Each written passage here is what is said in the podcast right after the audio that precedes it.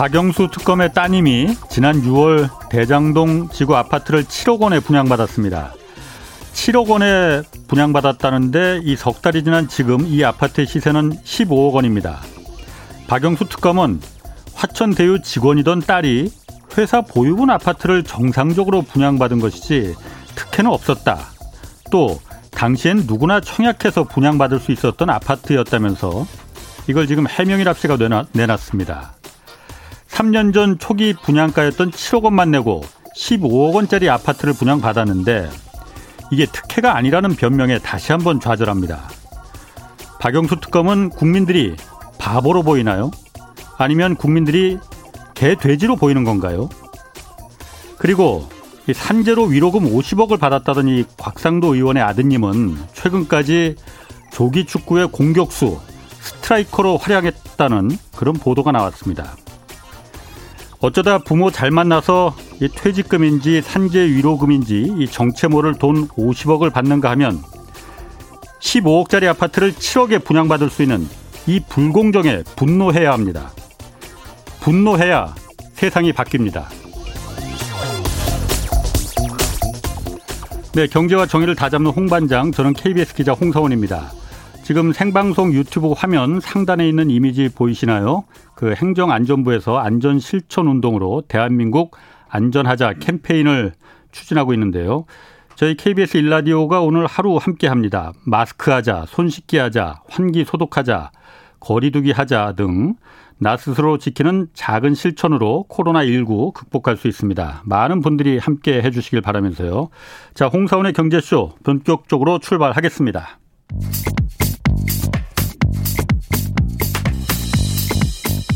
세상 어디에도 없는 중문직답 세무상담. 정직하고 지혜로운 납세의 길잡이. 친절한 수남 씨, 안수남 세무사를 만나보세요. 네, 오늘 세무 상담 있는 날입니다. 세무법인 다솔의 안수남 세무사 나오셨습니다. 안녕하세요. 네, 안녕하세요. 예. 네. 오늘 안경 쓰셨네요. 네. 네. 자, 세무 상담이나 질문 있는 분, 네. 짧은 문자 50원, 긴 문자 100원이 드는 샵 9730으로 문자 보내주시기 바랍니다. 자, 안세무사님. 네. 먼저 이거부터 좀 저도 궁금해서 좀 물어보겠습니다. 네. 그 곽상도 의원 아들이 화천대유에서 퇴사하면서 받은 돈이 50억이 이거 뭐 퇴직금이라고 했다가 예. 성과급이라고 했다가 또 뭐 산재를 당해서 위로금으로 받았다 뭐 이렇게 왔다 갔다 해요. 네. 각각의 경우에 네. 세금은 얼마나 냅니까? 먼저 그러니까 그 퇴직금인 경우에. 네. 그러니까 지금 기본적으로요. 예. 이게 성과급이라는 것은 예. 퇴직금을 성과급으로 줄 수는 없어요. 그렇죠. 퇴직금은 아. 똑같이 지급 규정에 의해서 일반 직원이 동일한 직급에 급여에 음. 따라서 3개월 평균 예. 정상 급여에 따라서 주도록 돼 있는 규정에 따라 주는 것이지 예. 추가로 더 주는 것은 근로소득으로 보기 때문에 이건 퇴직금에 해당되지는 않습니다. 그러니까 그 성과급으로 만약에 줬다면 아하, 예, 예. 그거는 근로소득으로 세금을 징수를 해야 맞을 것 같고요. 예.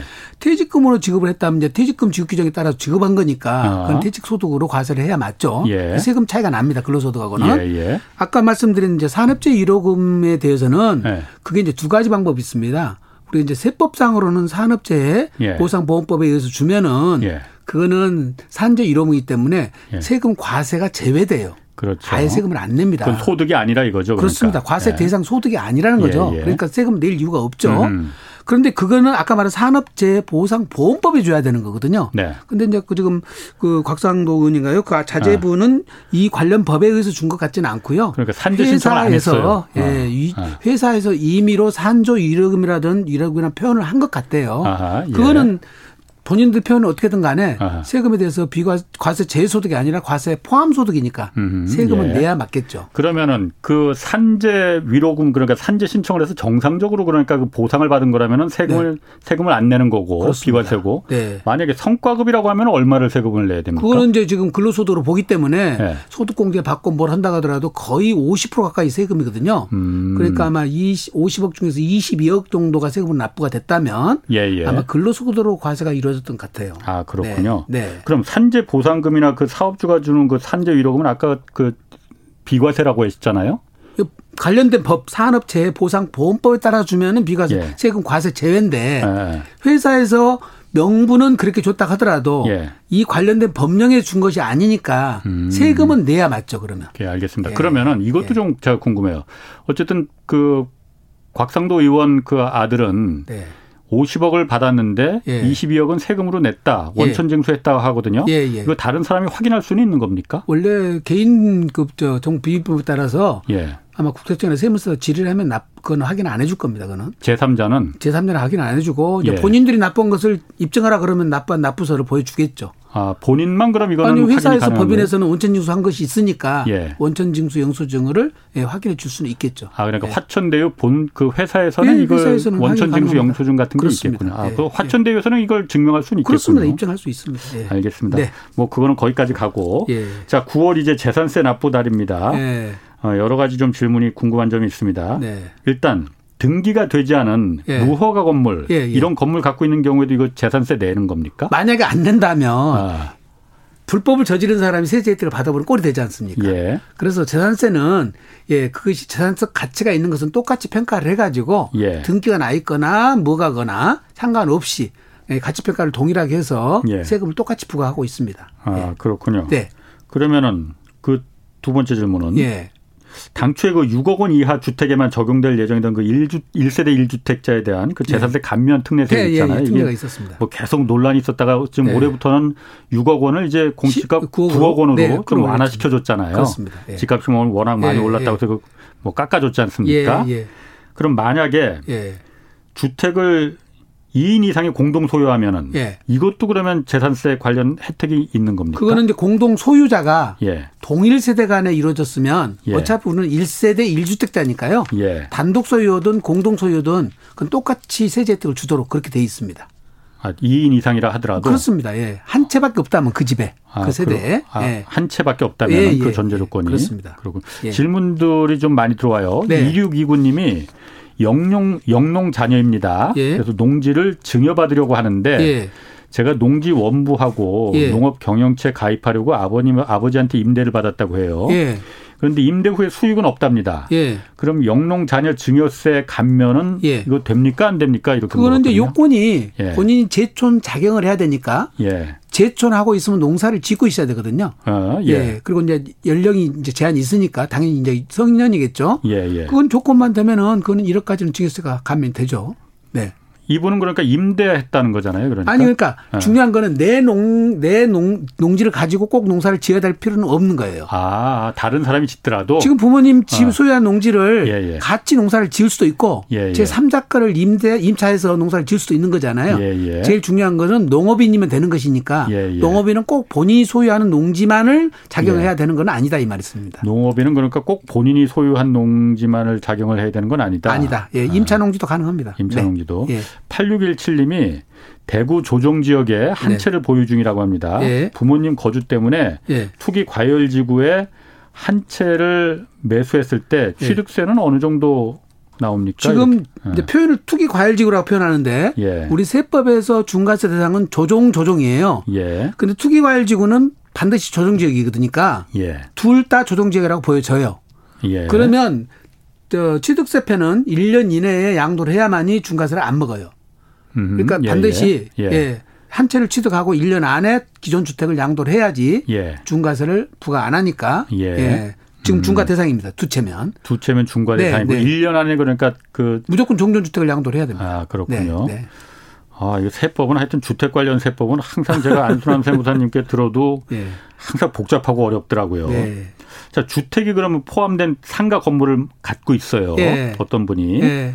그런데 재산세 고지서 종류가 여러 장 나왔다고 해요. 예. 그러니까 주택이 포함된 상가 건물. 네, 네, 네, 이건 네. 왜 그런 건가요? 지금 이제 재산세 구조가 이렇게 돼 있어요. 네.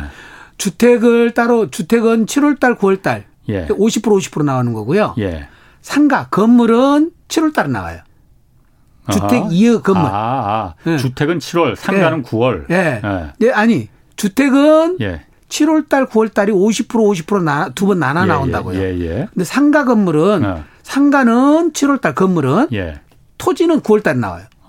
건물은 7월, 예. 토지는 9월. 9월. 아. 그러니까 지금 고지서가 4장이 나올 거 아니에요. 그러게요. 7월 아. 달에 2장, 예. 예. 9월 달에 2장. 예. 그래서 네 가지가 나오니까 계속 헷갈리시는데 예. 그거는 지금 말씀대로 재산세, 과세 구분이 예. 주택은 토지 건물을 한꺼번에 해 가지고 1기분, 2기분 두 번 나눠 무는 거고 예, 예. 상가나 공장 건물은 건물은 7월 달, 예. 부수 토지는 9월 달. 예. 예. 그래서 나눠서 두 번씩 나눠다 보니까 네 번이 나오게 되겠죠. 음, 그래서 좀 아마 헷갈렸을 그런 겁니다. 그런 네. 경우나. 네. 그러면 또저 제가 지금 이 질문들이 워낙 많이 들어와서 네. 이거 네. 번갈아 가면서 저희가 사전에 네. 준비한 질문하고 같이 좀 예, 할게요. 예. 1053님이 강원도 원주시에 34평짜리 3억 상당의 집이 있는데 예. 충북 제천에 7천만 원 정도의 59제곱미터의 아파트가 있습니다. 예. 이 경우에 예. 어, 충북 제천에 있는 집을 팔때 예. 1가구 2주택 세금이 예. 적용이 되나요? 이제 당연히 1세대 2주택 맞는데요. 예. 그 이제 비과세 요건은 따로 검토가 되더라도 예. 되는지 안 되는지 따져봐야 되고 대신 중과세는 안 되는 거죠. 중과세는 안 예, 되죠. 제천에 예. 있는 집은 우선 기본적으로 조종 대상적이 있는 것도 아니고 그렇죠. 제천 자체가 조종 대상도 아니고 예. 조종 대상적이라 하더라도 3억 원이 초과돼야 되거든요. 음, 기준시가가 예, 예, 예. 3억 원 안 넣기 때문에 예. 중과세는 아니고 일반세율로 대대 예. 만약에 일시적 일세대 주택이라든지 이런 특례가 적용되면 비과세가 되겠죠. 비과세 요건은 따로 검토하셔야 됩니다. 그렇군요. 네. 네. 아파트 두 채를 갖고 있는데 그 크기가 평수가 같다고 해요. 그런데 재산세 금액 차이가 나는 경우 있지 않습니까? 예, 예, 예. 지난번에 왜그 예. 재산세 그뭐 공시지가 조정할 때도 뭐그 예. 차이가 있고 예. 이런 경우는 어떻게 왜 재산세 과표가 어. 면적 기준으로 되어 있는 게 아니잖아요. 가액 기준이니까 같은 평수라 하더라도 음. 단지가 다르거나 위치가 달라 버리면은 가액이 다르잖아요, 당연히. 그러니까 당연히, 당연히 재산세는 달라지죠. 어. 크게 동일하다고 해서 세금 동일하지는 않습니다. 그러면 어, 그 같은 아파트 같은 아파트 단지에 있는 것도 그러면은 그 가액이 거기는 큰 차이가 없죠. 같은 동일한 평이라면은 예. 그 동위치가 좀 좋아서 가격이 3% 5% 차이 나는 것이지 예. 수십 프로 차이 나진 않잖아요. 음. 같은 단지 안에서 동일 평형은 예. 큰 차이가 안 날 겁니다. 그거는. 아 그렇군요. 네. 그리고 예. 또 재산세 이제 9월에 이제 고지서 받으면은 네. 재산세가 너무 많이 나왔을 경우에 네. 뭐 이건 행복한 고민이긴 하겠지만 예. 네. 이거 나눠서 낼 수도 있습니까? 아, 그럼요. 500만 원 초과되는 거는 네. 예, 2월 두두달 뒤에 예. 나머지를 내도록 그렇게 돼 있습니다. 아, 재산세 500만 원 이상은 네, 초과되면 네. 그두 달 뒤에 나눠서 낼 수도 그렇습니다. 있다. 예. 카드도 됩니까? 카드도 할부로 할 수도 있고요. 아, 할부도 네, 돼요? 할부도 가능합니다. 아, 네, 그렇구나. 네, 만약에 그러면은 이런 재산세나 지방세 이거 납부하지 않았을 경우에 그러면 어떻게 됩니까? 일반적으로 세금 안 내면은 독촉장이 나오고요. 예. 독촉기일까지 안 나오면 그다음에 압류가 들어가거든요. 예. 압류가 들어간다면 이제 공매 신청이었잖아요. 그 예. 팔려서 충당을 하게 되는 거고. 예. 그다음에 이제 뭐 출국 규제를 당한다든지 관할사업 제한을 당한다든지 여러 가지 예. 또 불이익을 받을 수도 있겠죠. 어. 예. 그러니까 세금 체납되는 것은 또 신용 불량까지 다, 다 연결되니까요. 예. 하여튼 불이익이 여러 가지 많습니다. 그럼 예. 독촉장을 받고서는 네.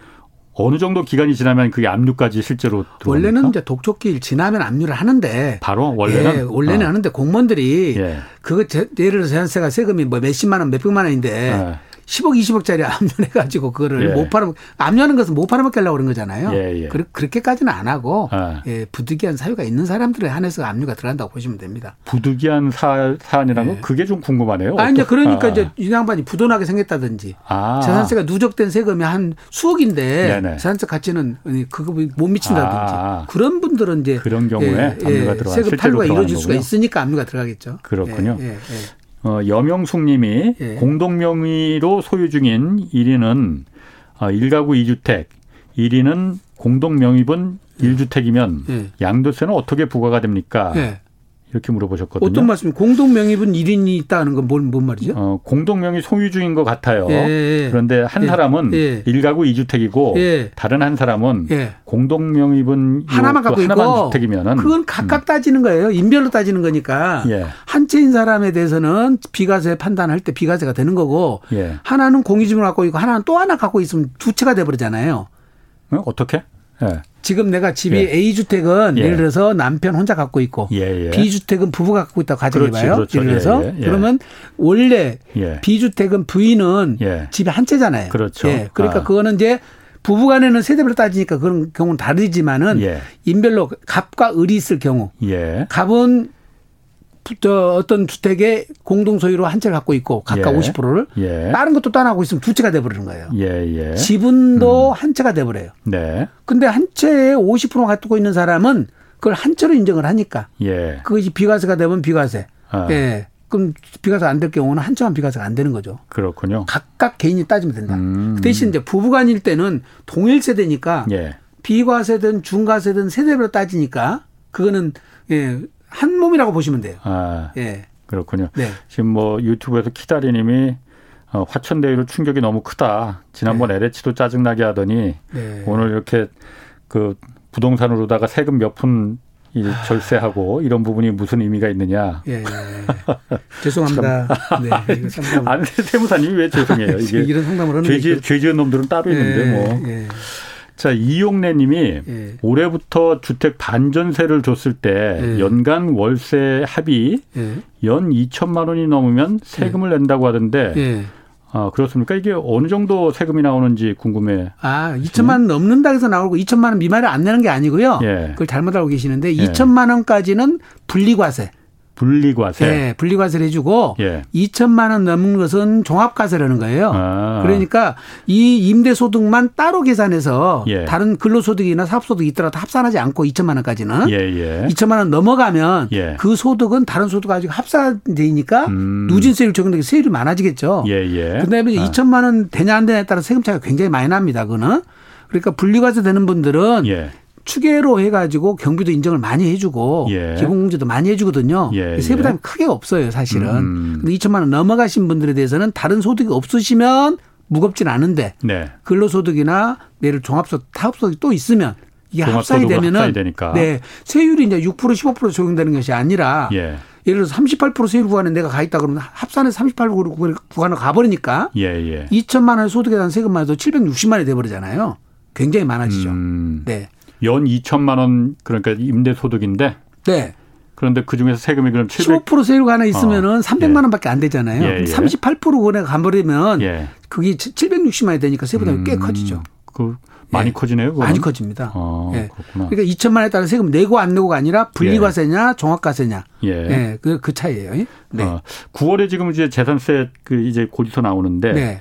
재산세가 7월하고 9월 아까 두 번에 이제 나눠서 맞습니다. 내잖아요. 네. 그런데 만약에 예. 만약에 예. 어떤 사람이 7월에 재산세를 한 번 냈어요 절반은. 예. 예. 근데 나머지 9월 내기 전에 예. 8월에 이 집을 팔았어. 예. 만약에 예. 이러면은 9월에 재산세 내야 됩니까 안 내야 됩니까 나머지? 아 그거는 어. 기준이 과세 기준이라고 해가지고 예.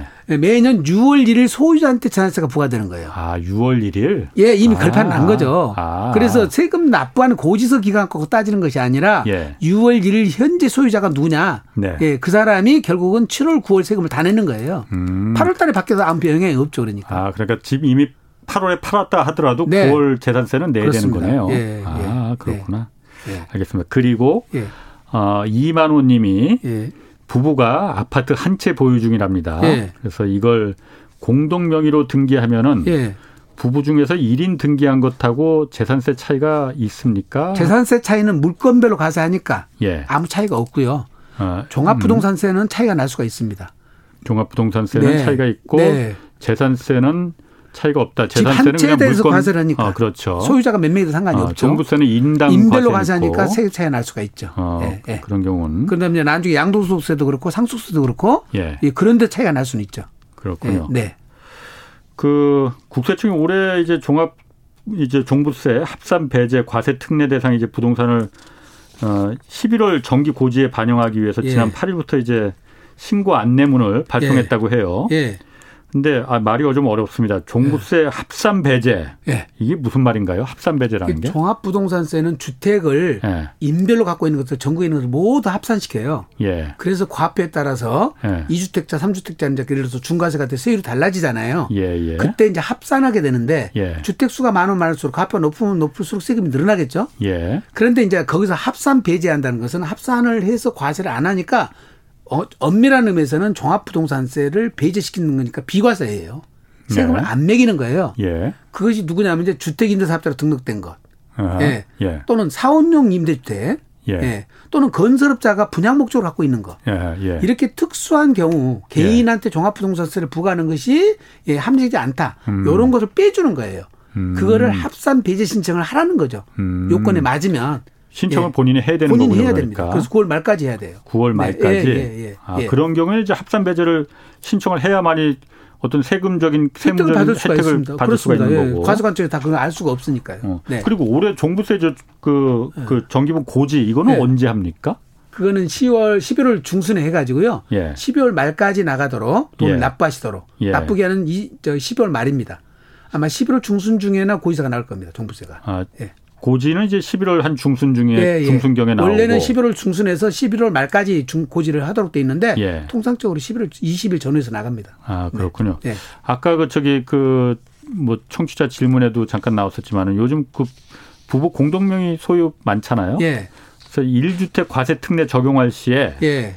어, 납세 의무자를 이 부부니까 예. 납세 의무자를 판단하는 기준이 예. 그러니까 둘 중에 하나를 이제 의무자로 판단을 지정을 하잖아요. 네네네. 네, 네. 그 기준이 뭐가 되는 건가요? 원래는 이제 지분율이 큰 사람이 대표 납세 의무자고요. 음. 만약에 지분율이 똑같다 그러면 예. 합의해서 예. 하도록 그렇게 돼 있습니다. 합의해서 예, 예. 그러니까 남편이든 부인이든 그렇습니다. 예. 어. 만약에 그러면은 예. 부부가 그, 그, 어, 주택하고 다른 이제 부속 토지를 예. 어, 각각 소유한 경우 예, 예. 이런 경우도 이제 부부 공동명의 1주택자 과세 특례 그 예. 신청이 가능한 겁니까? 그게 이제 1세대 1주택 특례가 과세 특례가 예. 집이 한 채 있어야 되거든요.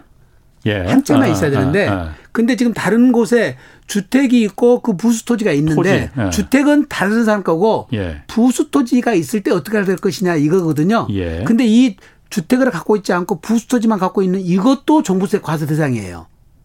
원래는 주택은 다른 다른 다른 사람 갖고 있고 다른 거 사람 그렇습니다. 거라 하더라도 땅을 갖고 있는 이것도 어. 종부세 과세 대상인데 예. 그러면 이 땅만 갖고 있는 경우에 1세대 1주택 특례를 해줄 것이냐 안 해줄 것이냐 문제잖아요. 예, 예. 그런 주택이 아니니까 예. 땅만 갖고 있으니까 특례를 지금 해주도록 하고 있습니다. 이것도. 음, 네. 그렇군요. 예. 9285님이 네. 어, 저는 엄마 아파트에서 음마 아파트가 아니고 엄마, 엄마. 아파트입니다. 예. 엄마 아파트에서 1년째 같이 사는데 예. 자꾸 저한테 갖고 가라고 하십니다. 예. 이거 그럼 증여세가 좋은지 예. 아니면 상속세가 나은 건지 예. 알고 싶습니다. 그 그거는 엄마가 돌아가셔야 상속세를 아, 내는데 그러니까, 아. 돌아가실 때까지 기다리라는 얘기잖아요. 그러니까. 빨리 돌아가시는 얘기밖에 안 되기 때문에 아니야 뭐 그런 의미는 아닌 것 같고 그러니까 계속 일반적으로요 어, 예. 자녀가 한 사람밖에 없거나 예. 재산 분쟁이 일어날 가능성이 없으면 예. 상속받는 것이 무조건 유리합니다. 증여보다는 그렇습니다. 예, 예. 네, 근데 특이한 경우에 이제 부모님이 예. 뭐근 연로자 공제를 받아야 된다든지 뭐 정부에서 주는 혜택을 받아야 되는데 예. 유주택자 같은 경우는 안 되잖아요. 예. 그래서 자녀들한테 미리 주려고 자꾸 그러시거든요. 음. 그럴 경우에는 예. 1세대 1주택이 이제 같이 살면서 이루어지는 거니까 예. 증여세를 한번 계산해 보고 예. 예. 적정한 세금 같으면은 받아오는 것도 괜찮죠, 사실은. 증여세는 네. 세율이 몇 퍼센트고 상속세는 몇 퍼센트인가요? 그거는 이제 증여세나 상속세나 세율이 똑같아요. 예. 1억까지는 10%, 예. 5억까지는 20%, 예. 10억까지는 또 30%, 예. 10억 넘어가면 40%인데 예. 어머니가 딸한테 줄 때 증여를 해주는 방법도 있고요. 예. 딸이 능력 이 있으면 어머니한테 돈 주고 사오는 방법도 있어요. 예. 그러니까 그거는 예. 세금을 적게 내는 방법 을 선택을 해야 되니까 음, 음. 증여가 좋은지 매매가 좋은지 또는 일부 증여 일부 매매가 좋은지 음. 이거는 전문가한테 상담을 꼭 받으셔야 돼요. 아, 그런데 증여세하고 네. 상속세가 세율이 똑같으면은 네. 뭐 증여받은 증여받는 거나 아니면 어머니가 돌아가시거나 기본적으로 증여는 네. 5천만 원 공제밖에 안 되고 네. 상속은 배우자가 있으면 10억까지 공제가 되잖아요. 아 공제율이 다른 거구나. 공제율이 다른 세율은 똑같지만 똑같지만. 네. 아. 근데 이제 일반적으로 10억 넘어가는 재산이 공시지가로 평가되는 금액인데 예. 그게 지금 현재 상속세를 내는 우리 인구가 약 8%밖에 안 됩니다. 예. 이제 전부 가표 현실화 됐으니까 좀 늘어나겠지만 예. 예. 상속세 내는 것이 쉽지가 않습니다. 그렇게 말 상속세 내기 그렇게 쉽지, 쉽지 않습니다. 않습니다. 뭐 9616님이 네. 아파트에 결혼한 딸이랑 같이 살고 있는데 네. 세대 분리가 가능한가요? 네. 이 아파트로 오기 전에는 따로 살다가 합가를 하면서 사위가 세대주로 하고 저는 세대원으로 바꿨습니다. 주민등록상은 뭐 따로 분리하는 건 아무 문제가 없고요. 예. 세법적으로는 지금 합가가 되셨다 하더라도 예. 60세 넘는 어머니와 합가를 했다면은 예. 10년까지는 비과세를 똑같이 적용을 해주니까 예. 특별히 불이익은 없습니다. 그런데 같이 살면서 주민등록이 세대 분리 됐다고 그래서 음. 세대가 달라지는 건 아닙니다.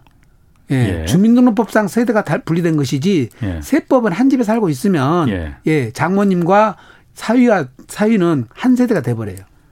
주민등록 분리했다 하더라도 그렇습니다. 예. 어, 아, 주민등록을 분리했다 하더라도 그 같이 살고 있는 걸 어떻게 세법은 실질 과세를 어. 따지니까 예. 동일 장소에서 생계를 같이 해버리면 예. 한 세대가 됩니다. 주민등록이 분리됐냐 안 됐냐 갖고 판단하는 것이 아니라 실제 네. 생계를 같이 하냐 달리하냐 이거 갖고 판단하거든요. 같이 사는지 안 사는지를 어떻게 합니까 그러면? 주민등록이 같은 장소에 됐다고 그랬잖아요. 아파트 하나에다가. 아, 예. 아. 그런데 주민등록상 엄마를 단독주택을 해서 단독세대로 구성을 해서 세대를 분리하고 음. 지금은 지금 사, 사회 밑으로 들어가서 예. 예. 지금 저 사회 밑으로 들어갔을 때 동거인으로 돼 있습니다. 장모님은 예. 예. 네 가, 관계가 예. 그렇게 지금 세대로 돼 있는데 내가 따로 나온다면 어떻게 하냐 이 말씀 같거든요. 아, 예. 그렇다 하더라도 세법상은 동일 세대다. 네. 그렇군요. 예. 자, 임대주택 등록이 네. 자동 예. 아니면 예. 그 자진 말소하는 경우 있잖아요. 예. 이런 경우에는 이게 어떻게 되는지 예. 이런 경우에도 합산 배제 제외 신고를 이거 해야 되는 건지 일단은 네. 제일 중요한 것은 6월 1일 현재 예. 임대사업자 등록이 되어 있어야 되거든요.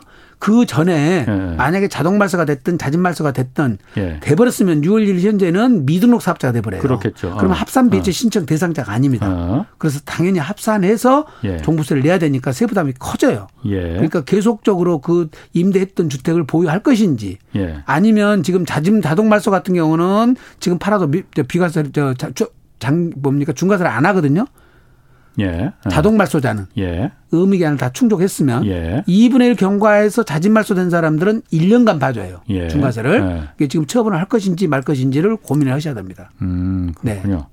어, 이거 뭐 저희 세무사님 나오시면은 이 문의 문자와 유튜브 댓글이 하여튼 엄청나게 많이 와서 아, 이거 다 네. 자, 알렉스 님이 네.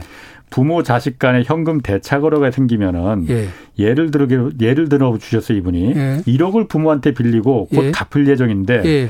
증여가 되지 않으려면은 예. 몇 달 내에 이거 갚으면 현금 대차로 인정되나요? 물론 네. 이자도 드립니다. 네. 어 그리고 이런 일이 자주 발생한다면은 예. 상습적으로 자주 발생한다면 이거 어떻게 되나요? 이거 얼마 전에 뉴스도 한번 나왔습니다. 네, 일단은 기본적으로요. 아, 네. 예, 저기 채무증서를 작성을 하시고요. 예. 그다음에 거기다가 변제일자 기록을 하시고 예. 이자율을 정확히 기록한 다음에 예. 그대로 이행을 하시면 돼요. 예. 그 대신 이자를 천만 원까지 예. 그거를 안 준 것에 대해서는 세제 불이익이 없어요. 예. 그러니까 뭐 800만 원 이자율이 적용되는데 예. 지금 우리 세법상으로 4.6%가 적정 이자율이거든요. 예. 그 이자율이 4.6% 적용한 것이 천만 원 이하다. 그거는 서로 주고받지 않아도 큰 문제는 없는데 예. 이것을 채권 채무 관계를 그 우리가 증거로 입증하려면 어. 형식적으로라도 아니면 예. 실질적으로라도 세금을 일부러 이자를 주시는 게 좋습니다. 이자를 이자를 그러니까 통장 거래로 이체한 거뭐 이런 예, 게 예. 1억에 대해서 4.6% 같으면 연리 4.6% 같으면 46만 원인가요? 예. 예. 그 정도 되는 거를 예. 이제 한 달에 한 5만 원꼴로만 줘도 큰 아. 문제는 없죠, 사실은. 그러면 예. 자식이 그러니까 엄마 이분 이분을 예를 드는 건 아니고 네. 자식이 엄마한테 그러니까 46만 원씩 이자 형식으로 계속 그 통장 이그 계좌 이체를 했는데 네. 엄마가 다시 그 46만 원을 현금으로 빼서 자식한테 줄 수 있는 거 아니에요? 줄 수는 있는데 근거는 없기 때문에 그런 것까지 통제하지는 않습니다. 그래요. 사실은. 네. 사실 그래서 제가 이 부분이 얼마 전에 그 네. 우리나라 올해 부동산 네. 거래 중에서 유난히 그러니까 부모 자식 간의 현금 대차 거래가 많았다는 거예요. 그래서 네. 그이 극단적인 사례긴 하지만은 20억짜리 집을 샀는데 자식이 예. 예. 엄마한테 18억을 빌렸다는 거예요. 예. 그래서 한 달에 원리금에서 760만 원씩을 예. 20살짜리가 갚는다더라. 예. 이게 가능한 일이냐. 그럼 자기 급여가 연간 연봉이 나올 거 아닙니까? 예. 소득에 의해서 변제를 했으면 인정이 될 수밖에 없죠. 음. 근데 월급은 400만 원 받는데 700만 원 갚았다고 그러면 300만 원 어디서 났겠어요. 예. 예. 그거는 이제 인정이 안 되겠죠. 아, 그런 경우는 인정이 네. 그 그렇습니다. 예. 자기 변제 능력이 있어야 되는 거죠. 아, 그러니까 자기 소득이 충분해야만이 입증이 돼야 됩니다. 그 760만 원씩을 계속 계좌이체로 보냈다 하더라도 그럼요. 자기 소득이 자기 소득해야 되는데 남한테 빌려거나 아니면 부모님이 준 돈으로 했다면 그 이자가 다시 또 증여세가 되고 그러겠죠? 증여가 되겠죠? 아, 그 네. 이자를 다시 또 증여세로 아니 이자, 뒷돈으로 만약 어. 부모님이 준 돈 갖다가 예, 다시 예. 주는 형식을 취했다면 아, 아. 누군가가 예. 그걸 빌려줬거나 또는 예. 무상으로 줬거나 그것에 예. 따라서 이제 그것에 대한 세금 문제가 또 발생하는 거죠. 그렇군요. 예. 그러면은 그런 경우에 이게 적발이 됐어 그래서 네. 이 사람의 소득이 어 아까 말한 대로 760만 원씩을 이자로 원리금을 냈어야 되는데 소득이 예. 400만 원밖에 안 됐어요. 예. 그러면은 예. 이 사람은 그러면은 그 뭐 형사적인 처벌이나 이런 거는 그런 뭐 건 없고요. 어. 예, 없고 급여 어. 급여 받은 것 중에서 세금을 떼고 예. 본인들이 명확히 쓴 것은 신용카드 쓴 것만 나타나거든요. 예. 신용카드 사용을 나머지 제한 나머지가 내 소득이잖아요. 예. 원천 소득이잖아요. 예. 그걸 제한 금액이 어디서 원천이 나왔는지를 입증을 해야 돼요. 만약 입증을 못하면 어떻게 됩니까? 어, 그거는 증여 추정이 되는 거죠. 증여 추정이 되는 그럼 거죠. 증여세로다가 다시, 다시 증여 받았다 이거 당신 엄마한테 엄마가 그냥 증여한 거다라고 예, 해서 예. 증여세를 예. 내야 되는 거군요. 증여를 그러면. 해줄 만한 재력이 있는 분이 음. 있다고 치면 증여 추정을 거는 거죠. 그렇군요. 네. 3300님이 저는 조그만 상가를 가지고 있는데 이거 꼭 사업자 등록을 해야 하는 건가요? 네. 지난 임대료 그 지난 임대료는 그럼 네. 어떻게 해야 하는지요? 네. 물어보셨거든요. 지금 현재 네. 일정 금액 이하는 지금 그 과세 미달이라고 해서 세금 거의 안 내거든요. 예. 그러니까 사업자 등록은 하시는 게 좋을 것 같아요. 다만 다만 이제 그게 부가가치세는 거의 안 낸다 하더라도 소득세는 합산해서 낼 수도 있는데 예. 다른 소득이 없다면 소득세도 그렇게 부담스럽지는 않습니다. 아. 그것이 이제 왜 내야 되냐면은 예. 세입자가 사업자 등록을 하면 예. 내 건물이 임대 등록이 미등록됐다는 자체가 체크가 돼요 세무서에. 예. 그래서 나중에 아. 이제 문제가 생길 수 있으니까 예. 본인이 스스로 알아서 신고를 하시는 게 좋겠습니다. 음. 네. 305 하나님이 네. 어, 지자체가 재산세 미부과 대상 토지에 몇 년간 과세해서 납부를 했다고 해요. 네. 그래서 납부한 세금 중에 5년치만 환급할 수밖에 없다는데 네. 그러니까 지자체가 잘못 아마 과세를 한 것 같아요. 네. 5년치만 환급할 수밖에 없다는데 이거 모두 환급 받을 수 있는 방법은 없는 건가요? 이게 모든 것은 시효가 있잖아요. 저희들이 예. 이제 형사도 예. 마찬가지지만 예. 세금도 우리가 부가제출 기간이 있고 예. 환급 청구 기간이 있어요. 예. 환급 청구 기간 자체가 5년이에요. 5년이 예. 지나버리면 지자체가 주고 싶어도 못 줍니다. 그거는. 예. 음, 그걸 지자체가 잘못 부과했는데도 그렇습니다. 그러니까 본인이 잘못 부과됐는지 안 했는지를 빨리 찾아가지고 예. 그때 확인해서 받았어야 되는데 예. 한참 지나서 받아버리면 법적 안정성이 없지 않습니까? 15년 걸 다 내놓으라고 하면 내놓을 수가 어. 없지 않습니까? 15년 예. 전에 그러니까 지자체가 잘못 부과했다 하더라도 그거는 네, 최근 5년까지 그냥 본인 과실로 그러면은 예. 진작 진작 이걸 갖다 알아보고서는 뭐 이걸 정정을 하고 환급을 요청하거나 그랬어야 되는데 그걸 안법 위에 잠자는 사람은 보호를 받지 못하는 거예요. 그랬어요. 무슨 법 위에서 잠자는 사람은 잠자는 사람은 네, 보호받지 못한다. 그게 그 유명한 법원입니다. 아, 오늘 또 명언 하나 나왔습니다. 네. 조용식 님이 네. 임대 사업자라고 해요. 예. 어, A 아파트를 2017년 8월에 용인에서 18평짜리를 한 채 구입해서 등록했고 예. B 아파트는 2019년 12월에 예. 같은 지역 용인에서 예. 18평 2억 9천9백만 원에 구입해서 예. 어, 했다고 해요. 예. 그래서 비 아파트를 올해 5월에 임대 사업자를 폐지하고 예. 매도했습니다. 예. 매도했대요. 예. 근데 비를 그 비아파트를 예. 5월에 예. 5억에 매도했는데 양도세 중과가 되는 건지 예. 여기는 투기 조정 지역이람 조정 지역 투기 지역이라고 합니다. 조정 지역인데 예. 그게 의무 기간에 2분의 1을 경과했어야 되는데 예. 2분의 1을 경과하지 않은 상태에서 지금 임대사 폐지를 해버렸잖아요. 예. 그럼 당연히 중과 대상입니다. 이거는. 어. 예. A주택은 8년째 준 공공임대 보유 중이라고 하는데 이거는 뭐 그러면 별, 어. 집이 두 채밖에 없으시면 예. A주택 자체가 중과 배제 주택이거든요. 이거는. 예. 그러면 이제 B주택은 중과 대상이지만 예. 한 채밖에 없기 때문에 이런 경우는 중과세를 안 해요. 예. 즉 예. A주택은 중과 배제 주택이라서 예. 유일하게 B주택 하나만 중과 대상이잖아요. 예. 중과 대상이 하나만 있을 때는 중과세를 안 한다. 음. 그래서 중과세는 안 받는다고 보시면 됩니다. 음, 그렇군요. 네. 네. 자, 5층 이상 도시형 생활주택 있잖아요. 예, 이런 예. 것 임대 등록한 경우에는 어떤 예. 건가요? 이런 경우에도 이제 합산 배제 신청할 수 있는 자격이 되는 건지. 원래 이제 아파트라는 것이 5층 이하, 5층 이상부터 아파트잖아요. 예. 그러니까 도시형 생활주택 같은 경우가 이제 이게 아파트로 분류가 돼 있었거든요. 예. 그럼 아파트는 지금 의무 이제 저 임대주택이 없어져 버렸잖아요. 건설만 예, 그렇죠. 빼고는. 아, 예. 그래서 도시형 생활주택 같은 경우도 예. 요게 지금 사실 아파트로 분류돼 가지고 예. 합산 배제 신청을 못 받게 돼 있었는데 음, 음. 이번 금년도 20일 3월 16일인가요? 임대주택 특별법 이제 개정이 돼 가지고 예. 도시형 생활주택은 해 주는 걸로 아. 그렇게 됐는데 작년에 2000 아마 저기 7월 10일부터 8월 17일 사이에 예. 그 사이에 등록된 거는 예. 예. 아예 지금도 적용 안 되도록 음. 그 기간이 쏙 빠져 있어요. 음, 예. 그때 그래요? 등록되신 분들은 혜택을 못 받고 예. 그 기간 내에 등록되신 분들은 지금 합산 배제를 받을 수 있습니다. 음. 네. 그럼 합산 배제 이거 신고한 다음에 네. 법정 요건을 충족하지 못하게 될 경우가 있잖아요. 예, 예, 예. 그런 경우에는 그럼 불이익이 있습니까? 그럼요. 이제 임대 어. 의무임대로 5% 상한선을 지켜야 되잖아요. 예. 안 지키면은 예. 그 지금 추징 사유가 돼 버리니까 예. 예. 의무임대 기간 의무 의무를 안 지켰으면 예. 추징 사유가 됩니다. 예. 추징 사유 어떤 추징을 그럼 받는 거예요? 그러면? 아니 그 지금 어. 합산 배제 받았던 어. 세금이 어. 그걸 다시 합산을 해서 세금을 다시 내야 그 되는 세금으로 네. 다시 예, 예, 예. 아. 네. 그 말입니다. 그 그리고 조정 대상 지역이 판단하는 거 있잖아요. 네, 예. 조정 대상이냐 아니냐. 예. 이 판단 기준은 뭐예요? 판단 기준은 과세 어. 기준일 현재 갖고 따져요. 이게 6월 1일이자 아까 6월 1일이 과세 기준이라고 그랬잖아요. 예, 예, 과세 기준일 현재 조정 대상 지역이냐 아니냐 갖고 판단한다. 음. 재산세나 종부세가 나오는 그날 기준으로 따지는 게 아니죠. 예. 예, 예. 음. 6월, 6월 1일, 1일 현재 기준으로 예, 기준으로 따집니다. 예. 1317님이 예. 어, 저는 광주 광역시에 25년 전에 5천만 원짜리 연립주택을 구입해서 10년간 살다가 예. 지금은 어, 부인 명의의 아파트에서 살고 있습니다. 예. 어, 1번 질문은 어, 연립주택 현시가는 3억입니다. 예. 두 번째 팔았을 어, 아, 1번 질문이 아니고 연립주택 현시가는 3억이래요. 그러니까 예. 5천만 원에 구입해서 예.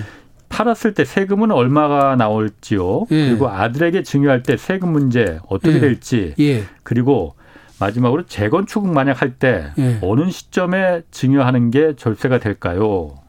참 어렵게 질문을 많이 하셨네요. 지금 우선 기본적으로는요. 예, 예. 이건 광주가 조성대상지로 지정돼 있기 때문에 예. 지금 안해명의 아파트가 또 있으니까 두 채가 있는 거잖아요. 예. 그러니까 세금이 중과세되기 때문에 양도보다는 예. 증여가 훨씬 세금이 쌀것 같고요. 예. 그다음에 재개발 재건축 중에 있다면은 관리 처분이 떨어지면 순간에 그것이 조합원 입주권으로 바뀌어요. 관리 처분이 떨어지는 순간에 예, 조합원 예. 입주권으로, 바뀌는데 예, 예. 지방세법은 관리 처분이 떨어지더라도 주택이 존재하는 주택으로 인정하거든요. 음, 예, 예. 그럼 멸실이 되면 네. 그냥 땅만 갖고 있는 형태가 돼요. 예. 그때는 중과세 대상도 아니고 취득세 등록세가 제일 싼 때예요. 그때가 제일 가격이 낮아져요.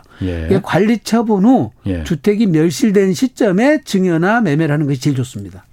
예. 주택이 멸실된 이후에 그러니까 다 그러니까 철거한 이후에 그렇습니다. 예.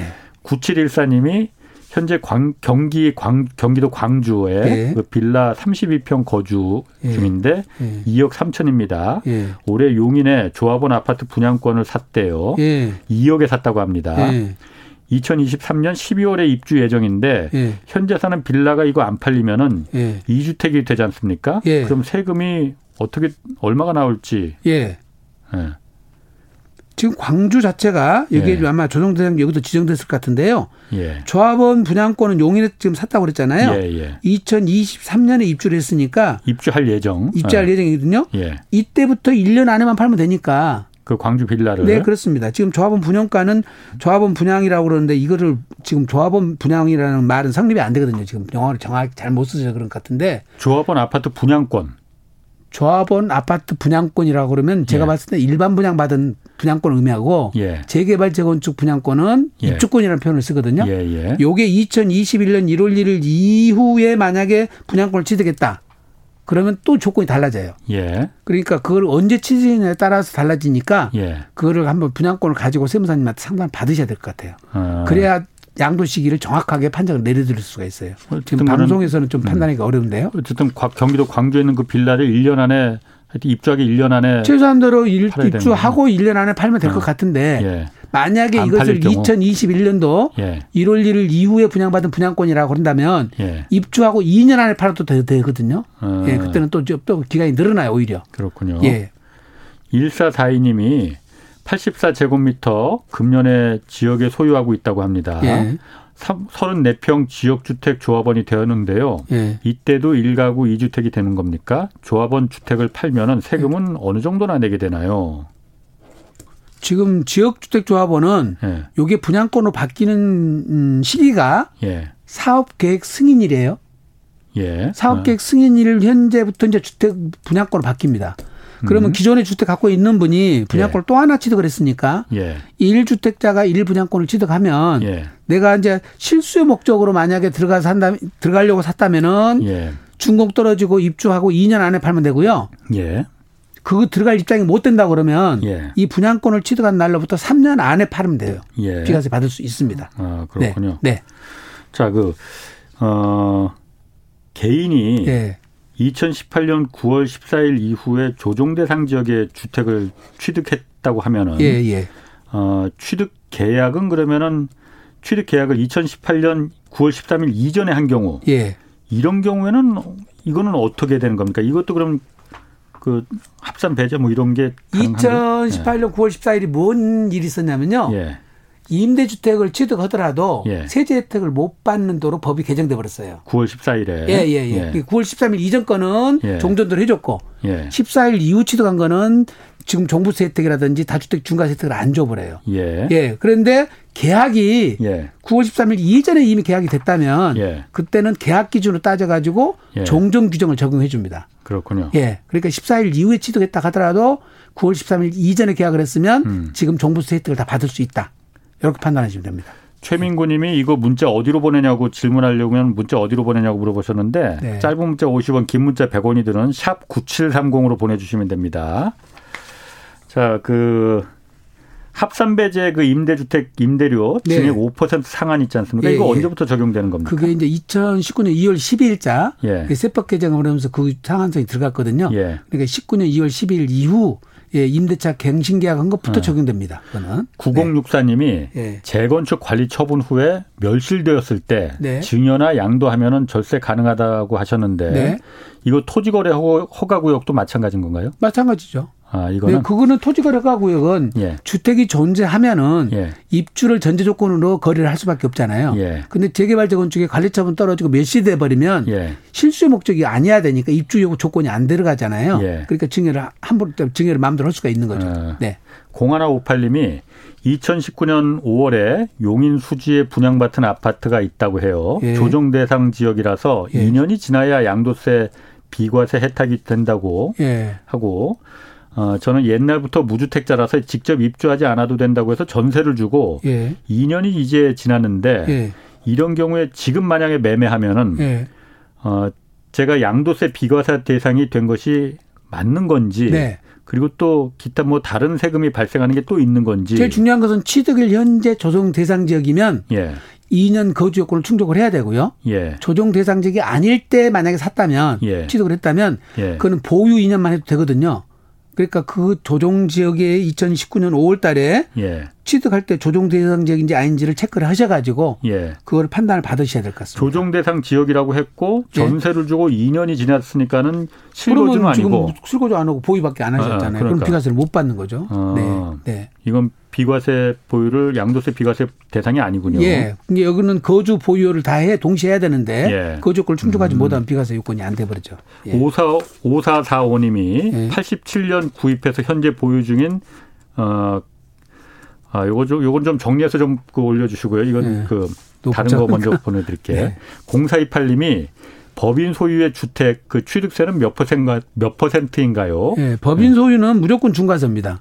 주거용이라 예. 하더라도 예, 예. 예. 무조건 중과세니까 법인으로 예. 사게 되면은 예. 예, 이주택 때부터 바로 중과세니까 예, 예 그거는 뭐이저 개인처럼 다릅니다. 예. 세금 자체가 그 법인으로 주택을 사시는 거는 처음부터 지금 생각하시면 안 되고요. 예. 취득세도 중과세지만 종합부동산세도 예. 1주택은 3%, 2주택은 예. 6% 단일세율로 매기거든요. 예. 종부세도 엄청나게 부과되니까 예. 그걸 잘 생각하고 오셔야 됩니다. 그렇군요. 지금 법인으로 살려면 네.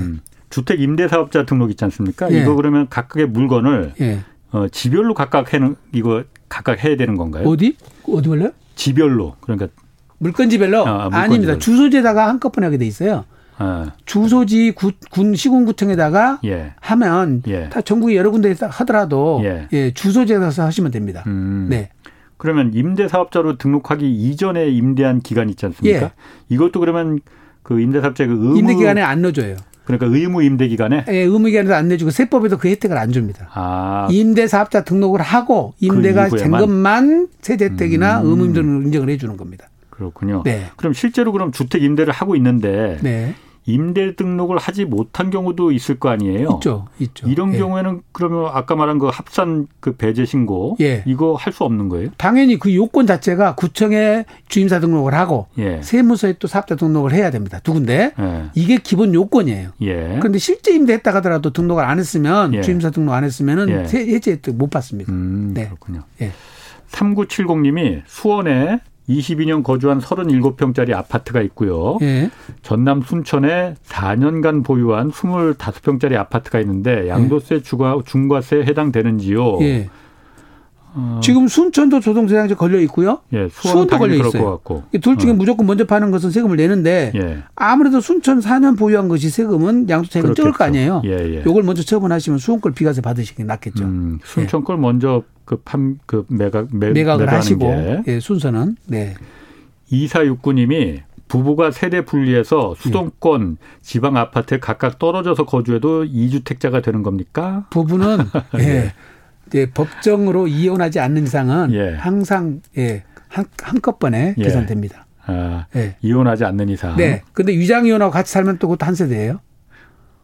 아, 예. 어떻게? 위... 위장 이혼하고 예. 예. 한 집에 아. 같이 살고 있으면 예, 예. 그것도 한 세대로 본다고요. 아. 예. 법적으로 이혼이 됐다 법적으로 됐다 하더라도. 하더라도. 네. 아니 그런 경우 있을 수 있, 있죠. 많습니다. 아. 예. 그런데 지난번에 예. 법적으로 이혼을 하고 예. 실제 같이 살아도 예. 그건 다른 제도로 봐야 된다는 대법원 판례가 있었거든요. 예. 그러니까 이제 법을 지금 바꿔버렸죠. 아. 예. 위장이혼하고 실제 같이 살면은 이건 예. 한 세대로 보도록. 한 세대다. 네, 지금 또 법이 바뀌어 있으니까 예. 위장으로 이혼하시면 안 됩니다. 아. 네. 7881님이 안수남 세무사님은 완전히 AI 인공지능보다 더 AI인 것 같아요. 버튼만 네, 누르면 그냥 줄줄줄줄 나오니까 고맙습니다. 네. 아, 그래요? 감사합니다. 네. 네. 제 생각하고 똑같습니다. 네. 2016님이 네. 조정 지역 1세대 1주택자입니다. 네. 작년 5월에 계약했고 사정상 입주하지 못하고 세를 주었습니다. 예. 내년 8월이 만기인데 그때 집을 매도하게 된다면 이거 비과세 되는 건가요? 아, 그러니까 조정 대상 지역은 보유만 하면 안 되니까 예. 거주 요건도 들어가는데 예. 지금 실제 거주를 못 하셨잖아요. 예. 그럼 비과세는 안 되니까 예. 비과세를 어떻게든지 들어가서 살아가지고 비과세 채우셔야 되겠죠. 어. 예. 3590님이 지방에 있는 24평짜리 아파트 두 개를 8년 임대 사업자로 등록한 상태인데 예. 현재 4년이 경과됐다고 해요. 예. 지금 아파트를 매도하면은 예. 과태료 처분을 받는지요? 예. 양도 차익은 거의 없답니다. 지금 2분의 1이 경과됐기 때문에 예. 예, 지금 그 과태료 처분 대상은 아닌데요. 예. 이분 같은 경우는 잘 판단해 보셔야 되는데 양도 차익이 얼마나 있는지 모르지만은 예. 지금 조세특례 제한법에 지금 장기 보유 특별공제를 50%까지 받을 수도 있거든요. 예. 4년을 더 채우면. 예. 그러니까 지금 매각을 할 필요성이 꼭 있으면 모를까. 예. 세제 혜택을 받을 수 있다면은 예. 세금도 비교를 해 보셔야 돼요. 음. 예. 그래서 장기 음. 이 보유 특별공제 50%는 굉장히 큰 거거든요. 예. 예. 그 그렇죠. 혜택을 받을 수 있는 임대주택이거든요. 예. 예. 이 요건이 되니까 한번 검토를 바꿔 하시는 게 좋을 것 같습니다. 네. 네. 1955님이 2021년 3월에 조정적 분양권을 매수했는데 5월에 결혼하고 남편이 거주하는 집을 제 명의로 돌렸습니다. 네. 남편 집을 가지고 있고 분양권을 다시 팔면은 세금은 몇 퍼센트 정도 나오나요? 네. 남편 집을 갖고 있고 어, 그러니까, 분양권을 매각을 한다고요? 예, 그러니까 2021년 3월에 조정적에는 분양권을 매수했다고 해요. 아, 부인이. 아, 매수를 어, 어, 부인이 어, 예. 예. 그리고 지금 집에 앉아 있는 남편하고 결혼했다 이 그렇죠. 말씀이죠. 예, 예, 예. 그 이후에 결혼해서 예. 남편의 거주하고 있는 집을 예. 이 아내 명의로 돌렸다는 거예요. 예, 그러니까 예, 남편 집 그래서 남편 집을 가지고 있는 분양권을 네. 어, 다시 팔면은 세금을 얼마나 내야 되느냐. 남편이 갖고 분양권을 남편이 갖고 있는 건가요 지금? 아닌데 어. 본인은 분양권을 갖고 있었고 예. 3월에 매수하고 남편이 집이 있는 거를 자기 명의로 돌렸다 이 말씀 같아요. 예. 남편이 분양권을 갖고 있다고 하는 거 같아요. 네. 둘 중에 한 분은 집을 갖고 있고 하나는 예. 분양권을 갖고 있다고는 예, 예. 분양권과 주택을 갖고 아, 아니 아니 남편이 예. 아파트를 갖고 있고 그러니까 본인이 남편이. 부인이 그러니까 분양권을, 분양권을 갖고, 있었잖아요. 아, 아. 그러니까 그거는 같은 세대이기 때문에 예. 상관이 없고 남편이 갖고 있는 집이 예. 본인하고 소유가 아니라 합산해서 예. 2년 보유 2년 거주 요건이 충족되면 비과세를 똑같이 받을 수가 있습니다. 아, 그러니까 본인이 취득한 날부터 계산하는 것이 아니라 예. 남편이 취득한 날부터 계산해 가지고 예. 보유 거주 요건을 따지고요. 예. 예. 분양권은 어차피 이제 이거는 일, 저 집이 없다고 보시고 판단하시면 예. 되니까 예. 비과세는 가능하다고 보여집니다. 3832님이 올 봄에 강원도 고성에 2억 9천만 원짜리 아파트를 매입했습니다. 이거를 지금 현재 부인 앞으로 명의 변경을 하려고 하는데 예. 세금은 얼마나 나올까요? 현재는 지금 전세 살고 있다고 합니다. 요거 자체는 지금 현재는 어차피 저 증여세는 안 나오고요. 예. 지금 6억 이하니까. 예. 취득세만 내시면 될 것 같은데요. 예, 예 취득세만. 다른 세금은 없습니다. 취득세는 예. 그 공시 가격에 세금을 매기는 거니까 예. 예, 부담되지는 않을 것 같습니다. 어, 마지막 질문으로 8490님이 도시계획 구역 내에 포함된 농지는 취득 시에 농지 취득 자격 증명이 필요 없다는데 네. 이 경우 소유자가 직접 농사를 짓다가 양도를 해도 양도소득세 자격 감면이 되지 않는 건가요? 주거 상호 공업적에 있는 농지는 예. 이미 그거는 농지로 저안 보기 때문에 예, 농지증이 필요 없고요. 예. 대신 감면도 안 해줍니다. 고맙습니다. 네. 지금까지 세무법인 다솔의 안순남 대표와 함께했습니다. 고맙습니다. 네, 감사합니다. 자, 여기까지 하겠고요. 저는 내일 다시 찾아뵙겠습니다. 지금까지 경제와 정의를 다 잡는 홍반장 홍사원의 경제쇼였습니다.